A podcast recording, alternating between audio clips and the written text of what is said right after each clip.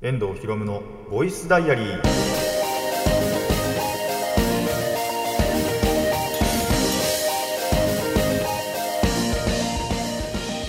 ラジオの前の皆さん、こんにちは。遠藤博夢のボイスダイアリーパーソナリティの遠藤博夢です。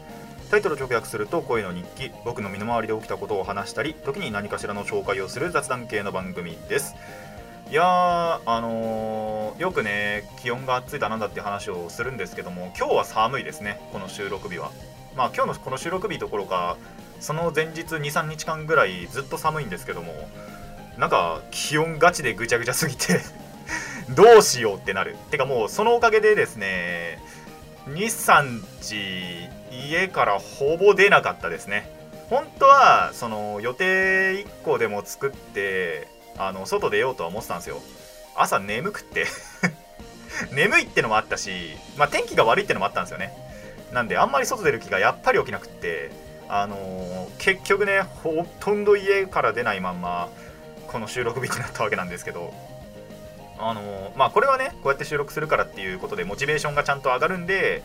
家から出られるんですよ。てかもう、あのー、確かに眠くはあるけど、でも言うてちゃんと起きて、で着替えて準備してっていうのができたんですけど、まあふつかかんぐらい本当にダメでしたね本当に何かってマジで、まあそれ本当に重要な用事ではなく、まあ早めに行けたら行かなきゃなっていうぐらいだったんであれなんですけど、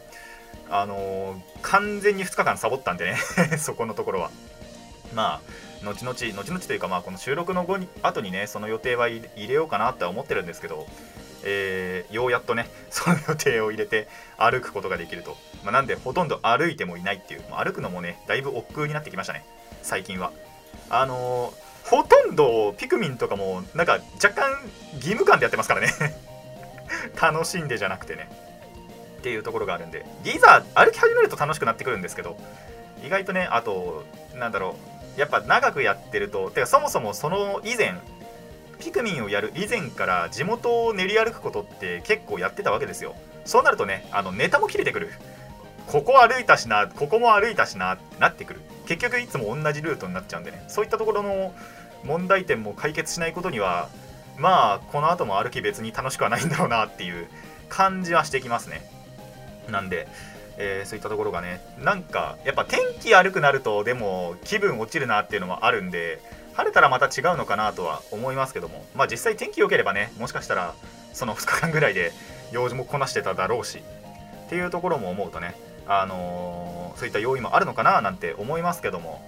本当にそのあとまあ大事な用事でもないしねっていうところがあって、そんなにモチベーションが上がりませんでしたけども、まあそういうのも乗り越えてね、あのー、天気良かろうが悪かろうが何かしら一日一日できたらななんて思います。本当に何もしなかった日ありますからね、マジでマジで何もしないっていう日もあったんで、そういった日はね極力減らしたい。まあそうじゃなくても午前中は寝たいけどね、寝たいんですけどね、眠いんで、あのそれこそ東北帰ってた時はあの意外と起きてたんですよ。もちろん寝た日もあったんですけど、寝た日っつってもしかもこたつで今でね、あのちょっと眠るぐらい、居眠りっていうかまどろみするぐらいだったんですけど、まどろむぐらいだったんですけど、まあこれがね、実家家帰ってきた途端に自分のベッドでまあゴロゴロですよね、午前中は特になんてことがあるんで、まあそれこそ今まだね結局なんやかんや職は探してないところなんで、あの現状職がないので、その辺なんかもね、いつかいつかって言ってるとあれだけど、まあ早め早めにできたらな、行動はできたらななんて思っております。そのためのモチベーションはね、あのー、どんどん上げていかなきゃなとは思うんですけど、まあ上がらないのもそれはそれで、なんだろう、一人間としてしょうがないことなのかなとも思いつつ、まあ必要最低限生きていけるようにはしたいかなと思います。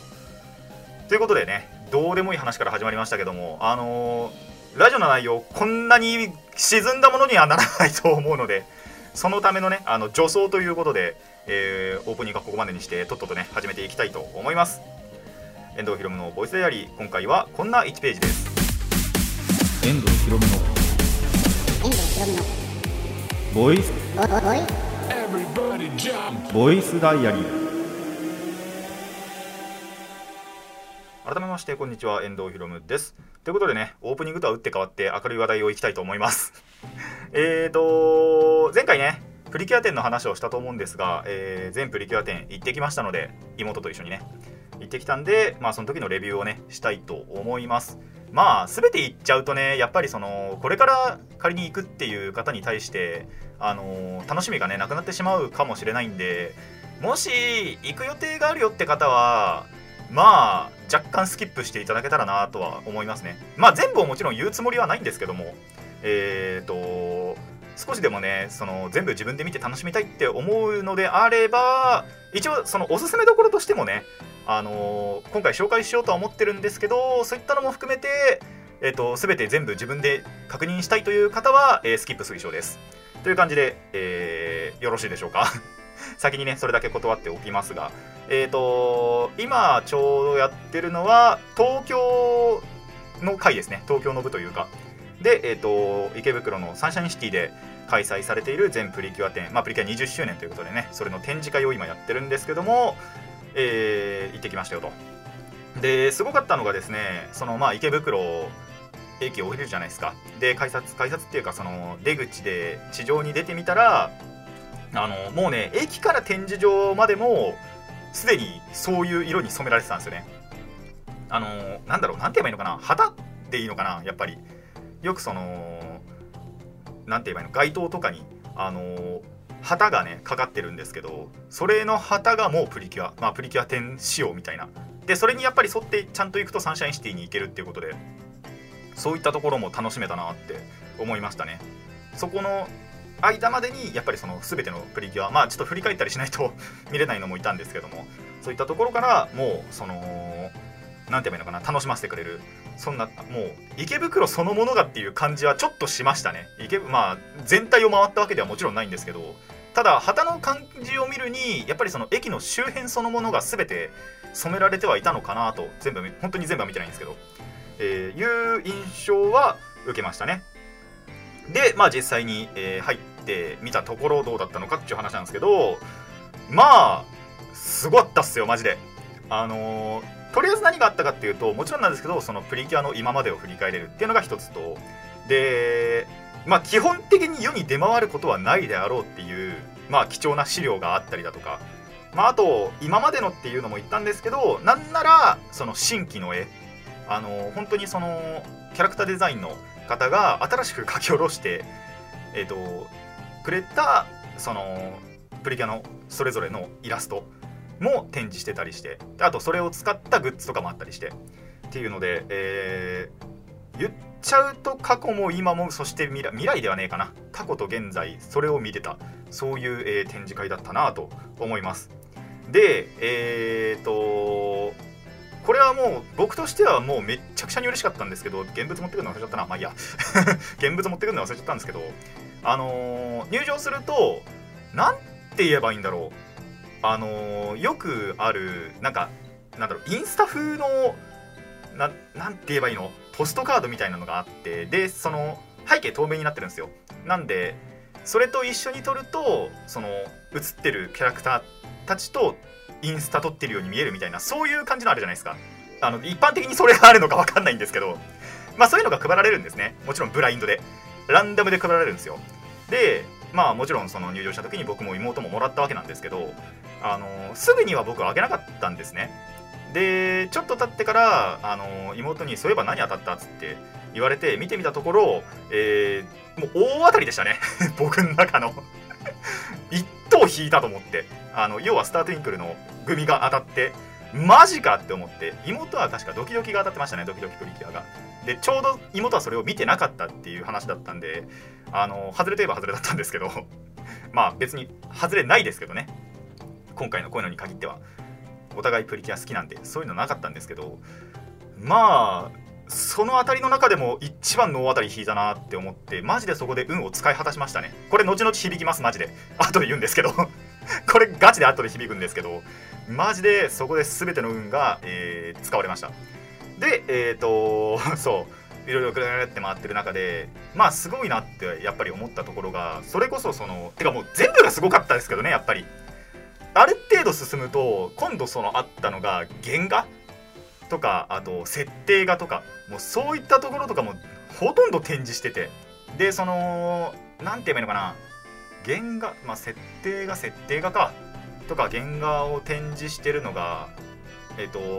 例えばその適正力だけを展示してるっていうところもあれば、まああとシリーズごとに展示してる、プリキュアのそのシリーズごとそれぞれ作品ごとで展示してるっていう部分とあったんですけど、その展示の仕方というか、なんなんて言ったらいいのかな、本当にそのプリキュアのモチーフとなってるステージみたいなところに、そのまあもちろん壁にねこうポポポポポンって貼ってあるんですけど、そのステージがやっぱりちゃんとそのプリキュアモチーフにしてて、それぞれ気合入ってて、あすごいなと思いましたね。でその作品によってはなんだろう、プロジェクターみたいなやつで、そのななんだろう、例えばな、本当に例えばなんですけど、あのー、魔法使いプリキュアも好きなんですよ。で魔法使い、まあ、魔法使いからしかも見始めてるんで、僕そのなんだろう、作品内で使われてる文字、魔法界の文字なんですけど、それがそのプロジェクターで映し出されたりとかして、あすげえなって思いましたね。そういったところのその作品によってはですけど、もちろんこだわりなんかが見れたのはすごかったなと思いましたし、まあこの辺は結構あれかな、公式からも出されてたりするのかな、確か出されてたと思うんですけど、あのー、おそらく等身大であろうその真ん中センターのピンクプリキュアの立体像みたいなのもあったりして、それもすごかったなと思いましたね。あれはどうなんだろう、本当にあれかな、身長とかまでいちぶんのいちスケールでや多分やってるんだと思いますけどね、あの感じだと、あリアルに存在してるわっていう、着ぐるみとかでもなく、まあ像ですけどね、もちろんっていう感じのもあったりして、まあ、非常に満足のいく展示会だったなと思います。で、えー、とそこからですね、あの運を使い果たした話になってくるんですけど、まあ当然グッズもあるわけですよ。やっぱりその展示会限定のグッズと、あとまあ普通に一般販売って言ってもそのプリティストアとかですけど、公式のねとかで売っててるものの、やっぱりそのグッズ売り場がちゃんとあったわけですよ。でそこでグッズを買おうと思ったら、オリジナルのグッズ、その展示会オリジナルのグッズは大半売り切れてたっていうね。まあこれに関してはしょうがない。まあ僕らもそんなに遅く行ったわけじゃないはずなんですけどね、多分最初なんだろう、その前日までで売り切れてると、次の入荷がまた違う日で、まあその日にはまた来れねえなっていう感じで、そんな感じで買えなかったのはまあいくつかありますね。だいぶありましたね。僕も妹も含め、あのー、これは欲しかったなって思うのが多分全部買えなかったんじゃないかなって思うんですけど、まあそこでグッズが買えなかったりだとかで、まあただそのショッパーって皆さん分かりますかね。まあなんて言ったらいいんだろう、そこで何円以上買い物をすると袋、なんだろう、その限定の紙袋みたいなのがもらえますよっていうやつなんですけど、ごせんえんぶん買わなきゃいけなくって、でただ一番欲しいっていうものはお互いどっちも売り切れてたんで、もう本当に仕方なくですよね。まあ仕方なくってほどでもないかもしれないですけど、でもあり合わせで、まあ最低限これぐらいは使うだろうみたいな感じのを見繕って、えー、ごせんえんぶんなんとか買って、ショッパーっていうのを、まあ紙袋みたいなのももらって、でまあ帰りですよね。あのー一応やっぱ東京来ることってなかなかないんで、妹が寄りたいところがいくつかあるって言って、でえっとそれらもちょっとちょいちょい寄って、でえっともちろん小田急で帰るんですけども、まあここまで来たらもうロマンスカーだろうって思って、ロマンスカー乗ろうと思ったら、えっとまあ止まってたわけじゃないんですよ。バリバリ動いてたんです。ただ目の前で売り切れましたよね、本当にちょうど目の前で、まあなんならちょっと悪い予感してたんですけど、そのふたり組だったんですよ、目の前に。でただ確か駅員さんがその席分かれちゃいますけど大丈夫ですかみたいなことをもうすでに前の人に言ってたんです。でその人が終わったと思ったら、ちょうどそのところで売り切れて、えー、普通に帰ることになりました。まあもう一歩待ってもよかったんですけどね、そうするとやっぱり遅くなっちゃうんで、だってあの地元に帰ってきたのはちじですからね、夜の朝もうほぼだからほぼですけど、えっと半日家を空けてたことになりますけど、そういう感じでね、あのー、マジで運は最初で使い果たしてました、僕としてはね。なんでまあ逆にそれ当たったから良かったまであるんですけどっていう感じで、えー、まあただね、そういったところ、あのー、外部のねことを除けば非常にその展示会そのものは満足いくもので、あのプリキュア一作品でも触れてると楽しめるものなんじゃないかなとは思います。まあ逆にそこしか楽しめないっていうのもあるかもしれないんですけどね。それこそ原画の部分だったりだとか、あとはなんだろうなあ、まああれは多分そんなに喋んない方がいいから、やっぱね喋んない方がいいところもあると思いますので、まあとあるなんだろう一コーナーなんかも楽しめるんじゃないかとは思いますね。なんであのー、そろそろこれがアップされてから数日後にはもう東京公演も終わっちゃうと思うんですけど、確かその後大阪と、まあ、名古屋、愛知で、えー、やるので、まあ、もしね近くにその展示会が来たっていう時には、確かその辺はまだ情報が公開されてなかったはずなんですけど、あの何日から何日までみたいなのはなかったはずなんですけど、えーと、もしね近くでやるその関西になったら、まあ、大阪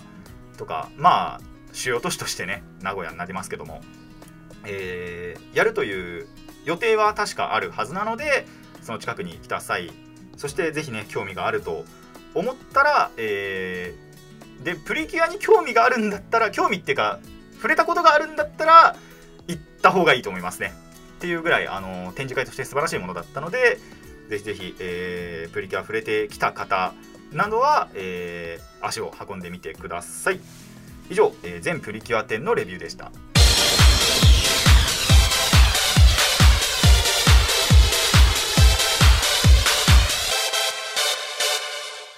遠藤ひろむのボイスダイアリー、続いては続いてもレビューですね。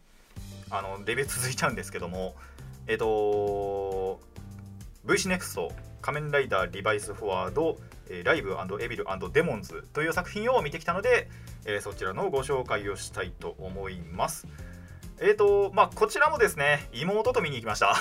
最近結構多いんだよな。あの趣味が共通するからかもしれないんですけどね、仮面ライダーとプリキュアと、まあ要は日朝系列は基本的に妹とその見ていて、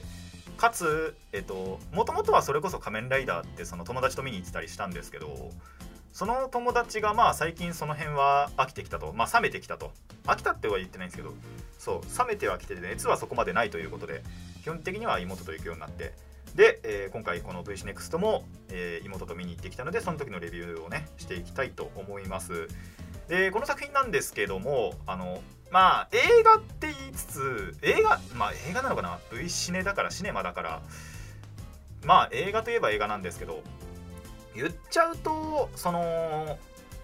な, なんて言えばいいのかな、続きというか本当に延長線上っていうぐらいの話なんですよね。後日談というかみたいな、えー、感じの映像作品となってまして、その仮面ライダーリバイス、えー、にじゅうにねんどの仮面ライダーですねがのその後を描く、あれはもう完結してて、今その新しく、えっと、今の仮面ライダーがギーツかをやってるんですけど、そのリバイスのその後を描いた物語ですね。まあ、仮面ライダーってその基本的にこうやって ブイシー ネクスト っていう形でその後日談を書くことが最近多いんですけども、まあそれの一作品というかリバイス編というかという感じで、えーと主役となるのがですね、そう ブイシー ネクスト だと結構主役が変わりまして、まあ、リバイスの時はねもちろんその題名通りリバイス五十嵐一輝っていう、えー、キャラクターが主人公だったんですが、えー、今回はですね、えー、タイトルにもなってる、えー、ライブ&エビル&デモンズということで、えー、ライブエビルになるのが、まあライブか、まずは仮面ライダーライブになるのが次男の大二、五十嵐家の次男大二ですね。でその、えーまあ、悪魔と人間と悪魔の共存っていうのがね、えー、とこのリバイスという作品の一つのテーマだったんで、この大二にも悪魔がいると。でその悪魔が変身するのが、えー、エビル、仮面ライダーエビルということでライブ&エビルプラス、えー、デモンズになるのがその上司のヒロミさんっていうことで、このさんにんがまあ実質ふたりが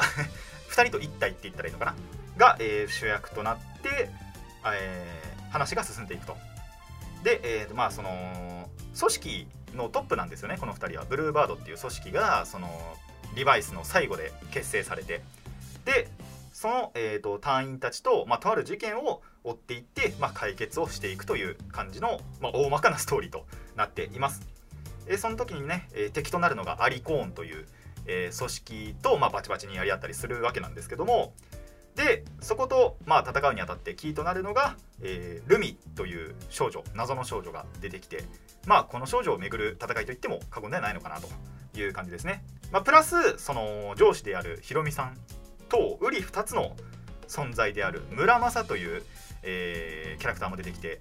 えー、その辺がどうこのこうやって物語に絡んでいくのかというのがこの今回の映画の、えー、ミソとなっております。まあ、やはりねこの後日談ということでリバイスをねまずはやっぱり全話見とくことっていうのが、まあ、ほぼ前提だと多分これだけ見てもわからないんじゃないかなと思いますので、まあ、ぜひねリバイスを全話見た追ったっていう方はまあ、こうあの後日談なんでねこちらも見た方がいいんじゃないかなと思いますし、まあ、プラスですね前回の映画ですねこれあの僕もこれであのこのボイスダイアリーでレビューもしたんですけど、えー、ムービーバトルロワイヤル、えー、とギーツとリバイスの、えー、にさく品の映画、まあ、ウィズ・リュウキがいたんですけどあのー、おま本当におまけってほどでもないんだよな、ちゃんと物語に絡んできたね、えー、リュウキ組もいた、えー、リバイスとギーツとリュウキの出てる映画である、えーと「ムービーバトルロワイヤル」も見てるとちょっとつじつまが合う部分があるので、その辺もちゃんと追ってたっていう方はもうぜひこっちもね見た方がいいんじゃないかと。でそうするとやっぱりそのすっきり完結かすっきり完結ってわけでもないんですよね。本当に後日談でリバイスはリバイスでちゃんとそのバトルロワイヤルでほぼ完結してて、そこからまあおまけって言っちゃあれですけどもちょっと言い方悪いですけども、まあそういう感じなんであのーまあ、リバイス全話そして前回の映画を見てたという方には、まあ、やはりおすすめな映画なのかなと思います。でそうあのこの ブイシーネクスト は基本的にそう今までもそうだったんですけど公開期間があんまり長くはないんですね。短めなので、まあ、気になったら、あのー、ぜひねお早めに映画館に足を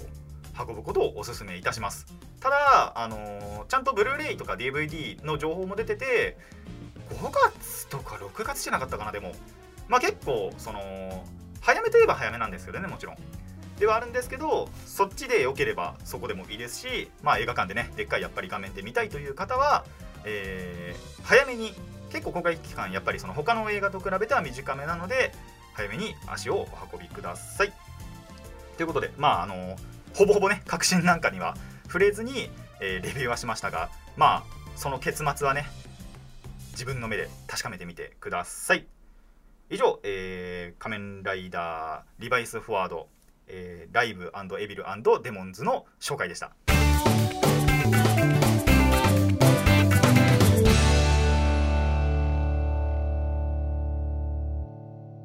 はい、えー、遠藤ひろむのボイスダイアリー幻のさんコーナー目ですあの時間がちょっとだけね余ったんで本当にちらっと軽い話だけしていきたいと思います。そうあのですね一つだけ言い忘れたことがあって、でそれの情報をねちらっと入手したんでそこの話をしたいんですが、えー、と前回ね、えー、と広がるスカイプリキュアにおいて初の成人プリキュアが出ると新成人プリキュアが出ると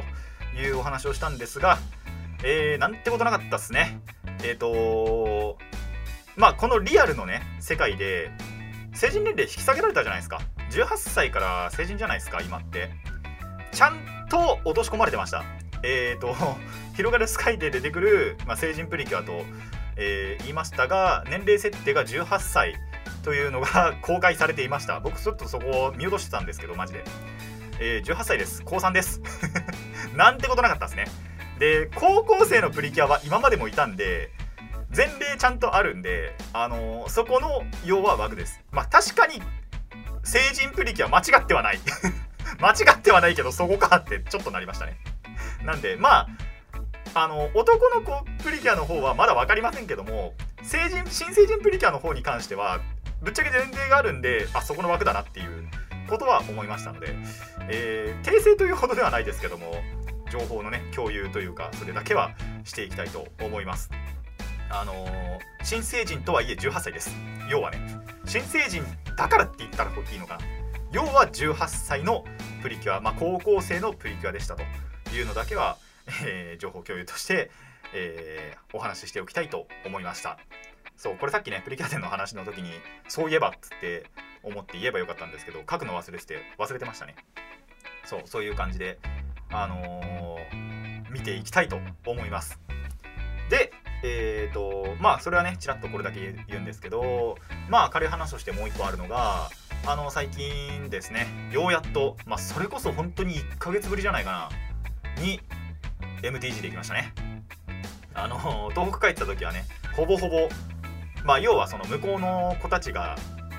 別に エムティージー は知らないので、一応教えはしましたし、あと無料でもらったねデッキがあるんですけど、それをふたつほど置いてきたんで、まあ興味があればやっといて、ルール覚えておいてとは言ったんですよ。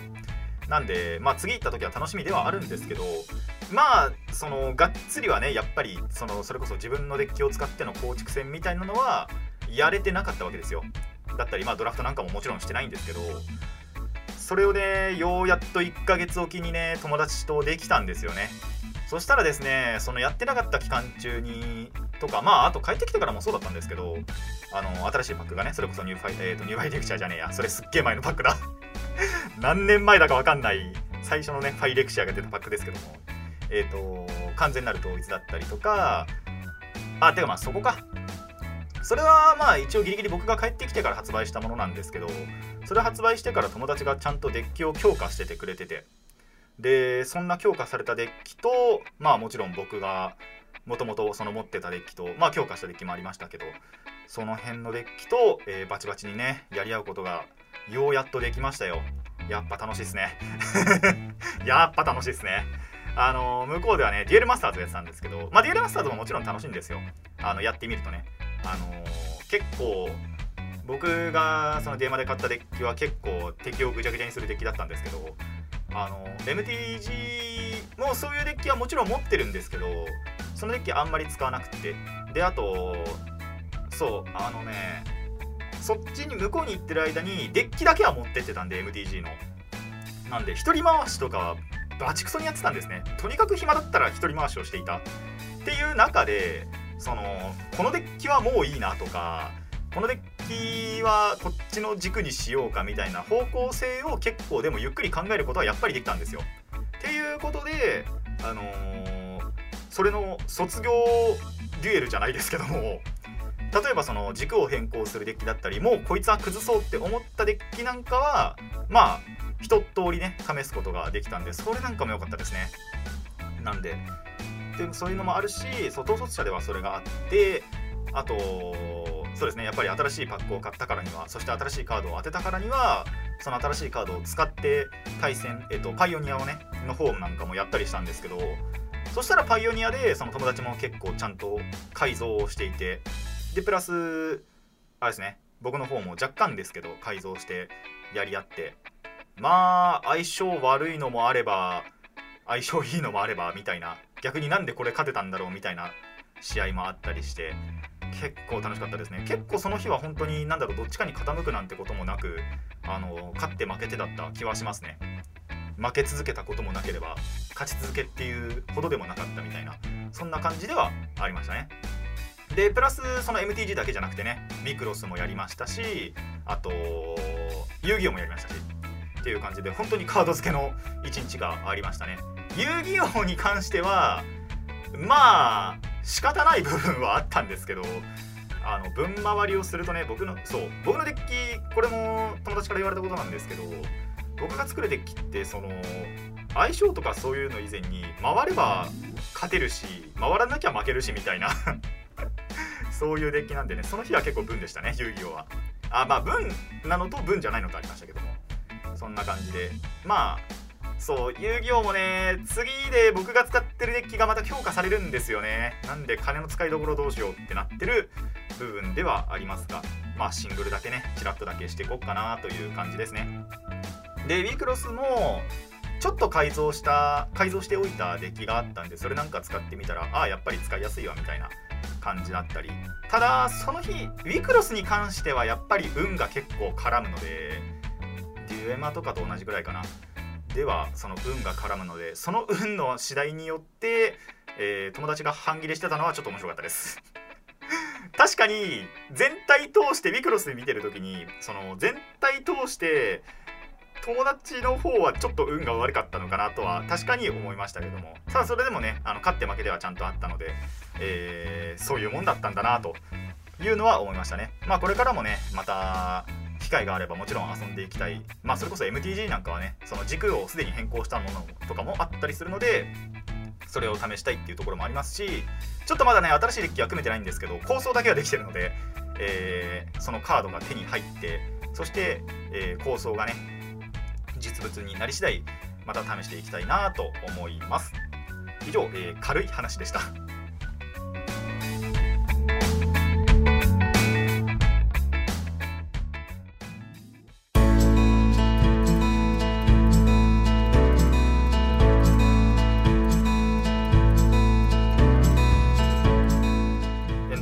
ボイスダイアリー、そろそろお別れの時間になってまいりました、えー、この番組ではお便りを募集しています。ラジカスネットのメール送信フォーム、またはツイッター、そしてマシュマロまでお願いします。質問や感想、トークのリクエストなど何でも OK です。たくさんのお便りお待ちしています。ということでね、そうプリキュア展はそろそろね東京公演終わっちゃいますけども、あのー、近いうちにね行けるという方は、でちょっと注意点が、ローソンで先にチケットを取っておかないと当日券はまあほぼないと思ってもらって構わないです。あのー一応あるにはあるんですよ。ただもちろんそれって余ってたらで、先にローソンで取っておいた方が確実なので、えー、ローソンで取ってから行きましょうと。まあ詳しくはねプリキュアのプリキュア展って検索すれば多分出てくると思うので、えー、それを参考に、そして、えーと、ローソンでチケットを取ってからぜひ、えー、向かってください。これ多分さすがにね大阪でも愛知でも同じだと思いますので、近くにそのこの日に近くに来るよっていうのが分かり次第取っておくのはおすすめします。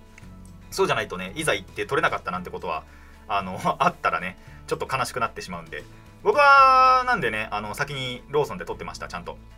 あの ち, ちょうどお散歩かなんかしてローソンあって、あやってこうみたいな感じでやってたんで、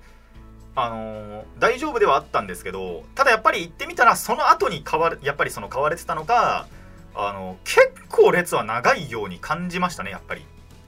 なのでえっ、ー、と仮に何だろ